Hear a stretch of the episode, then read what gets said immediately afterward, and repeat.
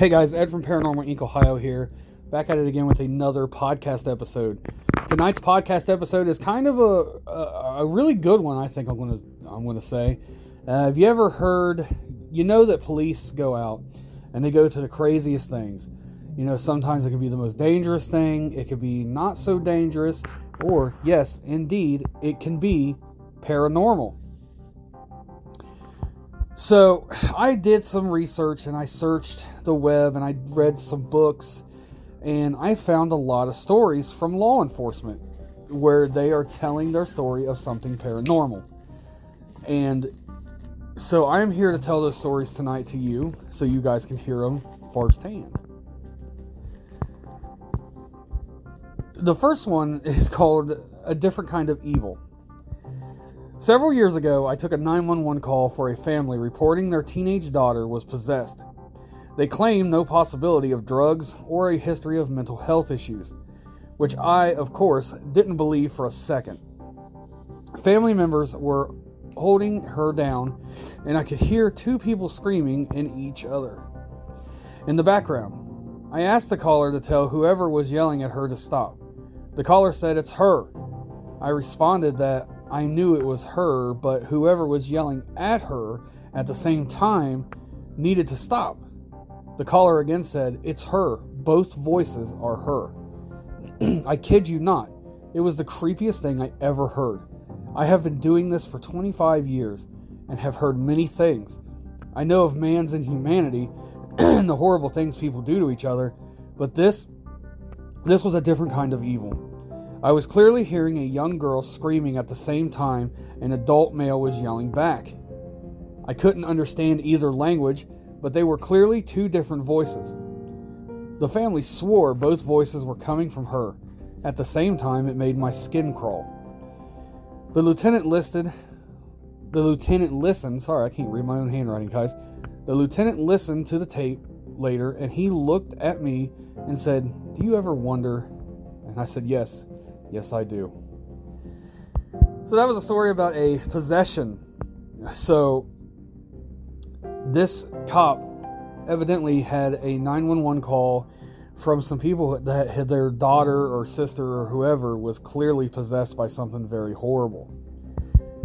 So the next one is going to be cell 1 is empty.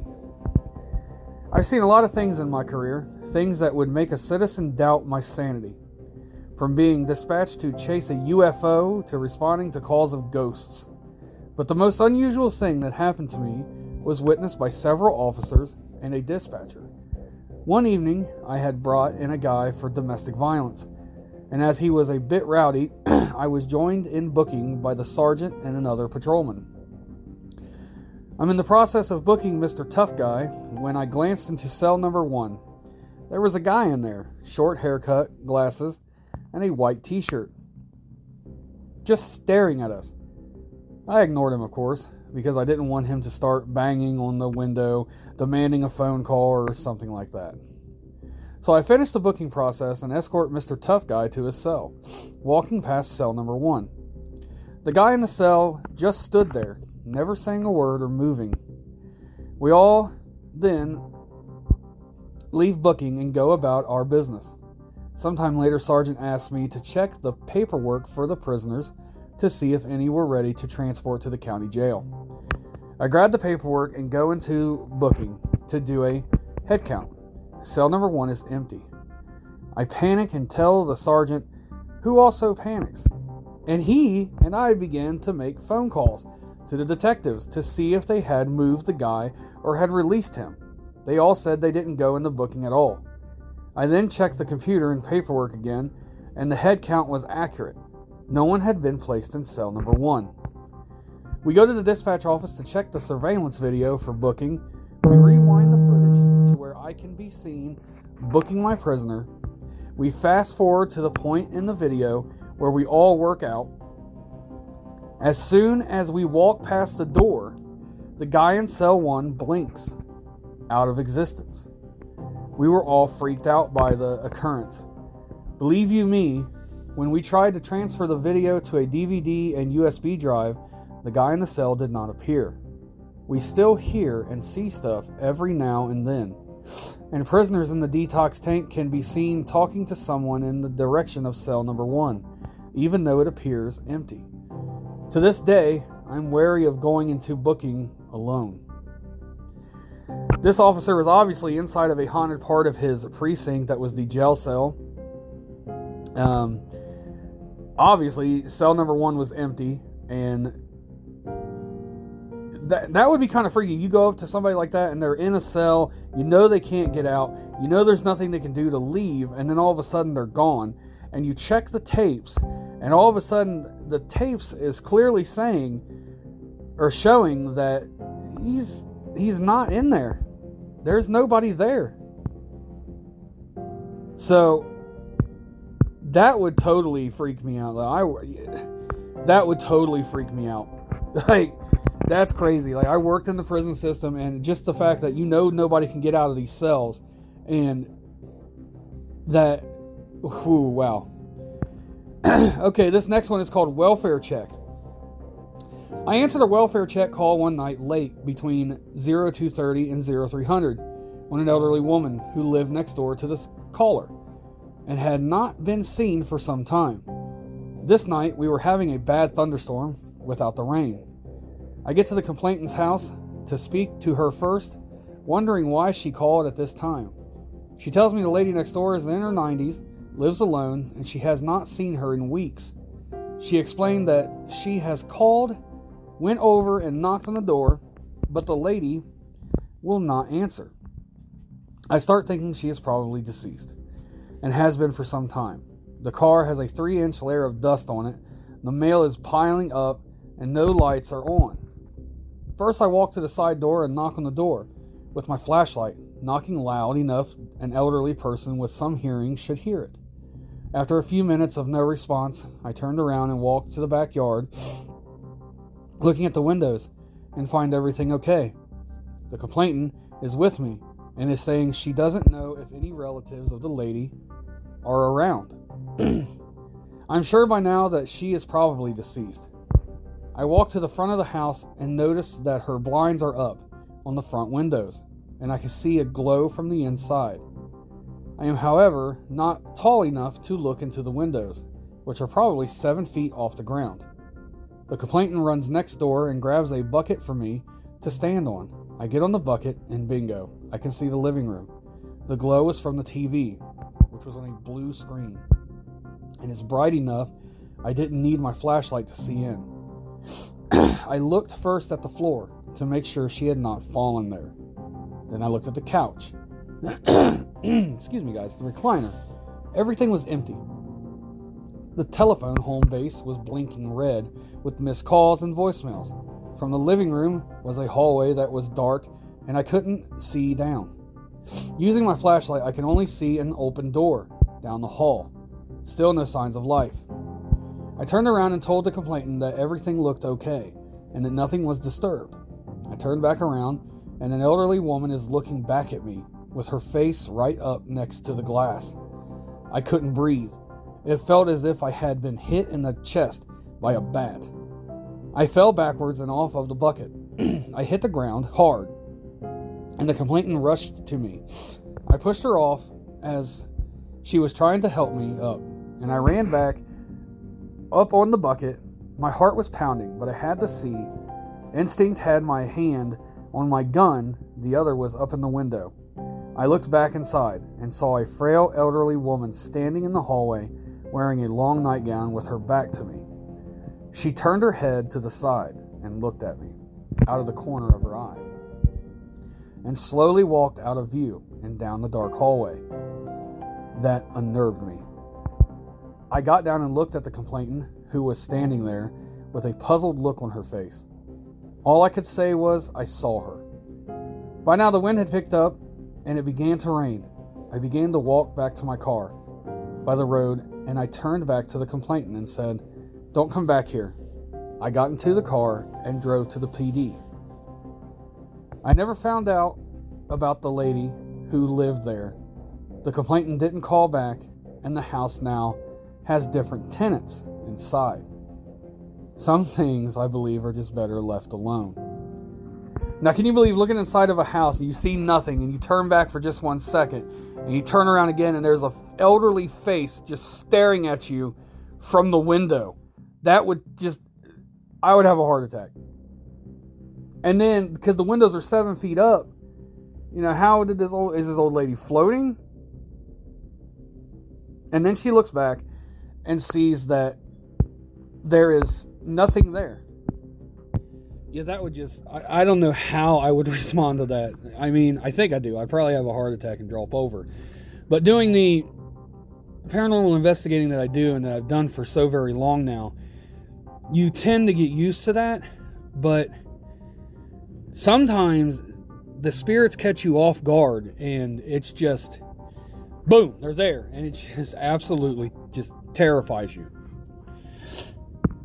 So, that was the story of the welfare check. The next one is called No Scent. Over 20 years ago, I took an alarm call at the old PTA building across the street from a courthouse in Austin, Texas. The alarm had already gone quiet when I showed up with a senior officer. We found an unsecured door slightly open on the east side. So he posted me there while he finished the perimeter and other officers arrived. I was staring right at the door when the alarm activated again, and the door slammed shut in my face, loudly. The senior officer ran back to my position and asked why I closed the door. I told him I didn't. We called for K9 and the dog arrived shortly. I went in the can- I went with the K9 to clear the building. We found nothing. But the entire time, the dog was acting very weird, like someone was in the building but he wasn't picking up a scent. We secured the building, and the key holder showed up. He said, Well, you know, this place is haunted, right? There was a secretary who worked there for about 30 years, and after she died, she keeps showing up for work. Papers fly off the desks, doors close, sightings, the works. We both told the key holder the next alarm call there was all his. So they obviously went to a very haunted location to where there was a residual haunting going on where this woman who had passed away there was still showing up for work every day.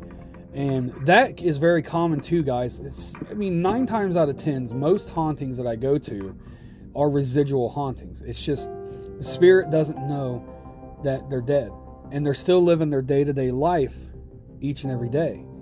They don't know that we're there. They don't see us. They don't hear us a residual haunting is just what it is. It's residual. It's just stuck in place. It's like a always on repeat for eternity. And those are some of the hardest cases to do because you have to try to get across to the spirit to let them know that they've passed and they need to cross over. Uh, a lot of times when they do find out, they get very scared and they don't want to. I mean, it's kind of weird. All of a sudden, you got some weird person that they've never seen before telling them that they're dead and that they're, you know, in essence, a ghost. So the next one is called Clark Hall. I was working at a college that claims to be haunted. My partner and I didn't believe any of it. We go into Clark Hall, which was which has classrooms, and start propping doors open with desks. This is around 0200 hours. We probably walked through and made sure the building was empty. Only two stairwells. Donut wasn't hard to go. We are on the third floor. I finished my door and wedged a desk in between the door and the frame. When I finish, I shake it to make sure it's in there pretty secure. I go over to help my buddy with his door when behind me, the door I was working on opens up and the chair desk combo flings across the room and the door slams. He takes off running, jumping, landing to landing. I still don't think he's ever gone in that building again. These are two officers that went to a college, and again, it's another haunting, but I believe this is more like a intelligent haunting. They know what the officers are doing, so he decides, or the spirit decides to fling the desk and the chair across the room and slam the door to let them know, like, hey, you guys don't believe this, well, you should, because it, in fact, we are very real and we are here to stay. So the next one was another officer, and this one's called burglary in progress. I was called to a burglary in progress during the daytime. The owner was in the kitchen and heard someone run upstairs to the third floor. Old house and wooden stairs, you know, that they make creaks and sounds. I set up a perimeter around the house. I came up with K9. Just as I gave K9 warning, a perimeter officer saw a hand pull a curtain back on the top door and relayed the info to me. Thinking surely we would be making an apprehension with the canine, sent my partner in. Long story short, nobody was found in that area. The officer is 100% certain that he saw what he saw. The homeowner was confident he heard the running up the 12 steps. Again, another haunting. Um, this could either be residual or intelligent. Uh, being residual, as in the fact that it ran upstairs, maybe that's just what it did during its day to day life. But I think it was an intelligent haunting because it pulled the curtain back. So it knew it was trying to hide. So the next story is called Just Saying Hello. Now I call these stories, guys. They're not made up stories. They're they're real. They're true life experiences from these officers who have witnessed these things and they have given their statements and these are the things that happen is what they're telling. This one's called Just Saying Hello. A couple of years back, I was patrolling around 0300 to 0400, 3 a.m. to 4 a.m., guys. I drive by a small airport in my jurisdiction that is in the middle of the woods, which has several hangars and one main office building. I drive by it a few times at night, as it has been burglarized in the past. On this particular night, I'm driving by and hear an audible alarm sounding from inside. I was not dispatched and did not receive any other calls about it. I call it in and walk up to the building, which is completely dark and not occupied. Every point of an entry is secure, so I am now waiting on the key holder to let me in to clear the inside. I figure a loose door, the wind, etc. Trip the alarm the key holder comes out with his wife in a couple of minutes and they open up the door for me. I clear the entire office, the garage, etc., etc. Nothing is disturbed. The key holder is confused, as the alarm is not a motion alarm nor an alarm system at all. The key holder explains to me that the alarm is coming from a crash a crashed up cash register that was opened inside of the office. The cash register could only be opened by pressing a hidden button, which was, you know, or it was beaten open, as which in this one is. And the hidden button, which I'll say was extremely well hidden without going into too much detail, the only people who knew where the button was located was he, his wife, and his deceased father. He told me the cash register closes and locks, and without pressing this button, it couldn't possibly open. It was not an oversight neither, as I had driven by several hours before and heard nothing. The money was not disturbed, however, the register was all the way opened. The keyholder smiled and told me that his father had created and owned the airport before he passed away, and that the airplanes in this place, in particular, were his passion and life's work. The keyholder told me that he believes his father does things like that to bring his family to the airport just to say hello and make his presence known. I don't have any other explanation for it, he said. So th- this story is kind of like the the deceased father is trying to, you know, stay in contact with his family. I believe it's an intelligent haunting. This next one is called All Alone. I was the sergeant working overtime, graveyarded at a now demolished sub. It was my lunch break, and I heard someone open the door at the other end of the sub and heard footsteps. I had the light off in my office because the hall lights more than lit it up. I saw someone in the door, and when I turned to look, it was a shadow figure standing in the doorway, as if to say, Hi, Sergeant. It wasn't something I saw out of the corner of my eye, and it was there for a couple of seconds, and then went on towards the lieutenant's office. Later, when I asked the guys if they have ever experienced anything strange at the sub, they responded, That's why we don't come back until the sun comes up. I found out about other experiences that others had, and it was similar. I'm still a skeptic, but I can't explain what I saw. This officer was guarding a sub in the middle of the night, and he heard what we just talked about and was a shadow figure. This could have always been somebody who has either worked in the sub and died, or it could be multitudes of things. And he saw the shadow figure, which kind of scared him, and he still can't understand what he saw to this day. He can't explain it. So, this next one is called Good Conversation. I was working at our jail, and while doing my watch tour, I was heading into medical and heard two people having a conversation and thought it was two inmates in a cell talking. I went to the first cell and no names on the door, so I didn't look in. I went to the next door and had one name on it. I opened the hatch to look in, and there was a guy in there. I didn't say anything at first to him. And as in closing his hatch, he asked me if I could move his neighbors over because he was alone and would like some company. I then went over to the previous door and checked in the window just in case someone didn't put the names on the door. I looked in, and nobody was in the cell. I went back to the guy in the other cell and asked him if he had heard people talking, and he stated yes, they had been talking a lot. I informed him that there was nobody next door, and I got out of there. Again, another haunted prison, uh, jail type precinct and I mean, these places, are, you gotta think, these places are old. Very, very old. And a lot of things happen in these places, especially prisons, jails, what have you, holding cells. A lot of people get brutally murdered or raped inside these cells, and that can stain the walls with a residual energy. It can also open the door for many demonic things. so the next uh, one is called The Boy on the Bench. I worked security in a medical center after retirement, opened the place one morning at 0500 5 a.m. As I passed an alcove, for an instant, I saw a boy about nine years old, barn hair, striped shirt, sitting on a bench, and he was gone. Anyway, out of the embarrassment, I never told a soul about it. I had eight retired detectives working for me and one day I was having a conversation with one of them. Very sheepishly, he asked me if I ever saw anything strange in the place. Sorry, guys.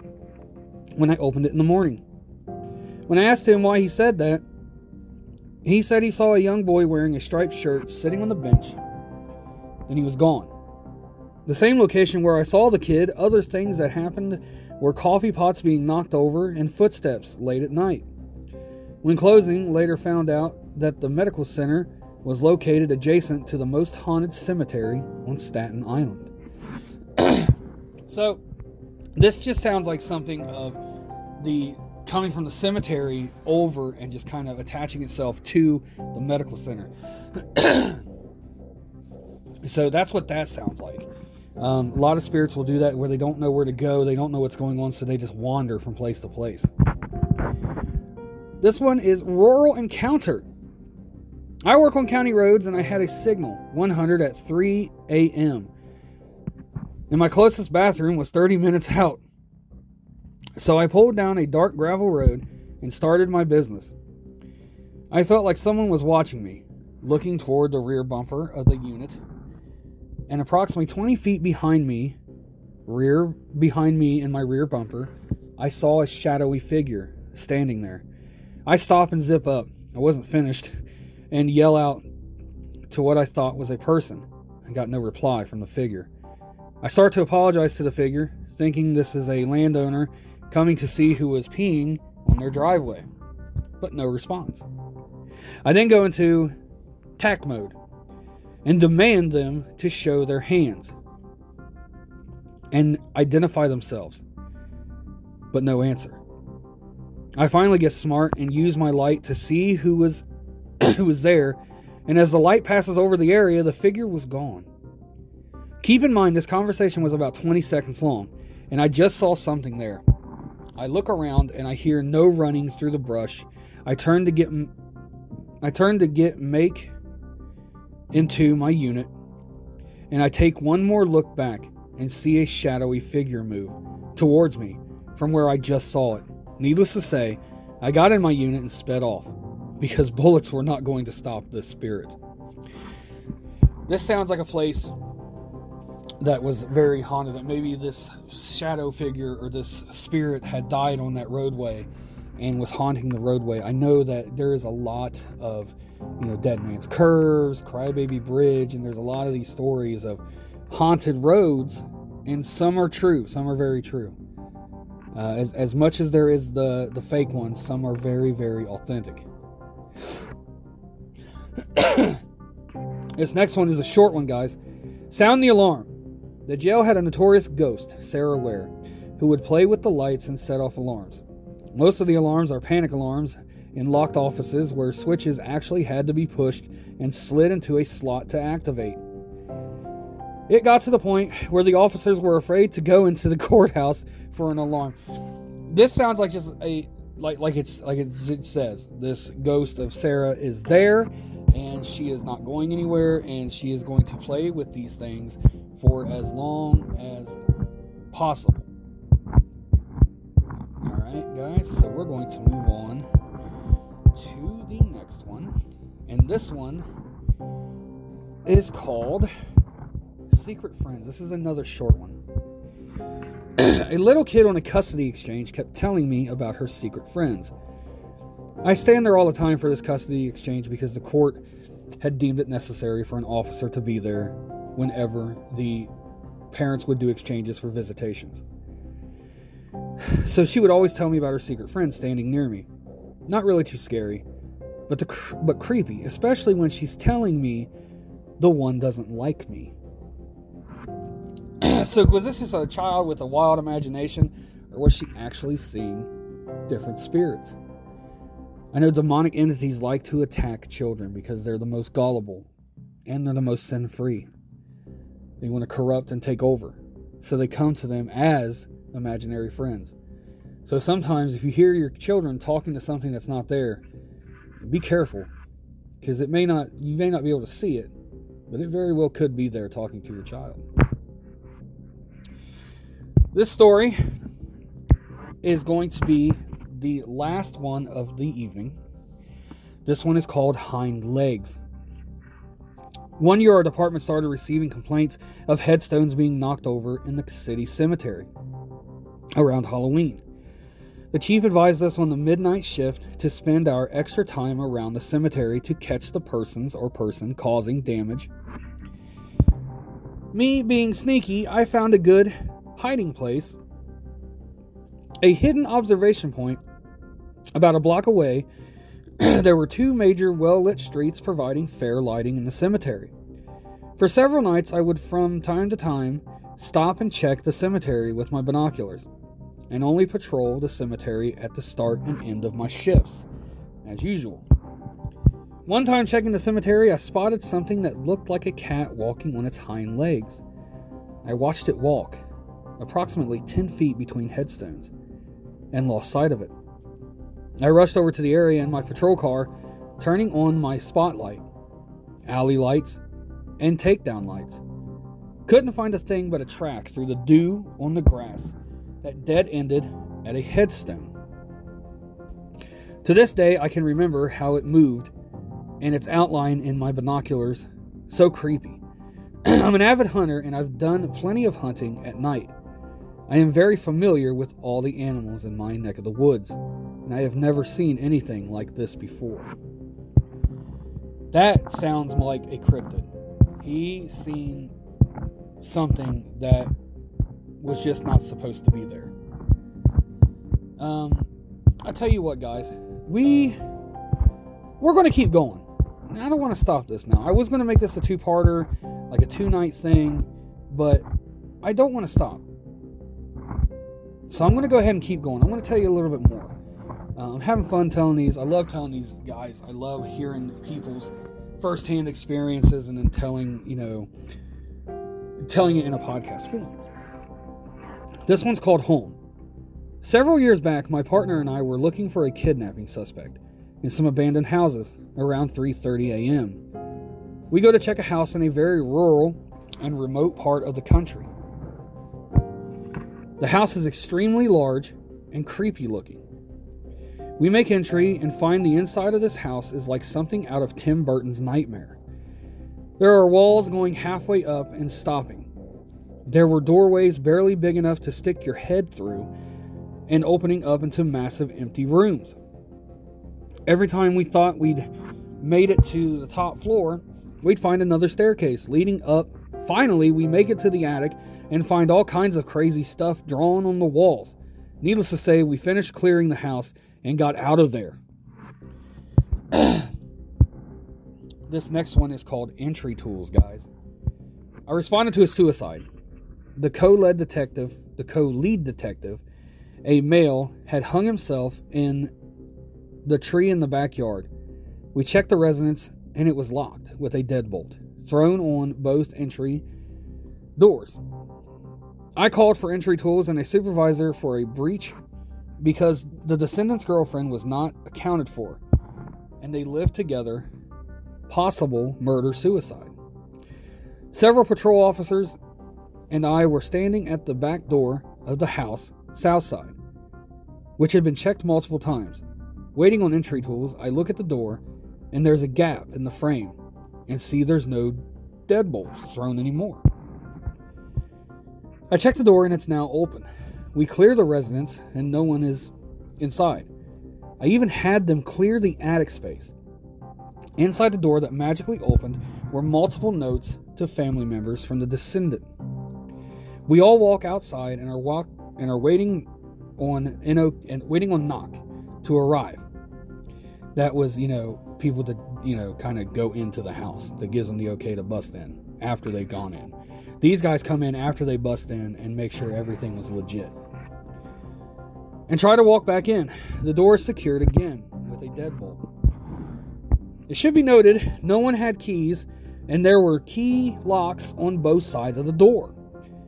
The lead and I were now discussing how we were gonna have to call for entry tools. And again, the door was open. No one going near it. I again had the residence cleared and no one inside. The lead detective and I did not go back to that house that day or ever again. Guys, that sounds like a very intelligent uh, spirit that was just playing games with these officers, taking the lock off, putting the lock back on, taking the lock off, putting the lock back on, just playing with these officers. I mean, that's just kind of, you know, I don't understand why sometimes I don't get why the spirits do this. I mean, I do and I don't. I mean, they've got nothing but time. So, why not mess with the cops, I guess? All right, guys. So, we're going to do one more tonight, guys. Um, this one is pretty long, but it's really good. So, I hope you guys enjoy this. This one's called Police One Readers Respond. I was working receiving and release when we had an inmate released to a state mental hospital. When he was given his release clothing, he looked toward me with a thousand yard stare and said, Why don't you just do it? I asked what he meant. With zero inflection and staring right through me, he said, I know why you're here. Kill me already and get it over with. There was no one else in the holding tank, however. I looked over my shoulder to make sure no one had entered and then no one had. When I placed him in handcuffs, he suddenly focused on me as though just noticing I was there. He said to me, He's going to kill me. Don't let them take me. He survived the transport, but it was definitely creepy. I was a new cop, and my FTO and I were on a residential street in the middle of the night. We found a car positioned perpendicular to the road and the driver seemed to be trying to get turned around, but just kept moving back and forth. We contacted the driver, who was a female in her early 20s. She was lucid and coherent. She asked me how to get to a nearby neighborhood called Joaquin Murrieta, but she was being somewhat evasive in her answers to my questions. Eventually, she reluctantly told me her family was being held hostage, and the only way she could get them released would be to complete missions for the CIA. I figured she was on drugs or just crazy. My FTO was a DRE, and he determined she wasn't on drugs. Okay, so she's just crazy then. Then she told me she had a device in the car, which was like a handle with an arrow on the top of it. She said if she held the device, the arrow would glow when it was pointed in the direction she was supposed to go to, continue her missions.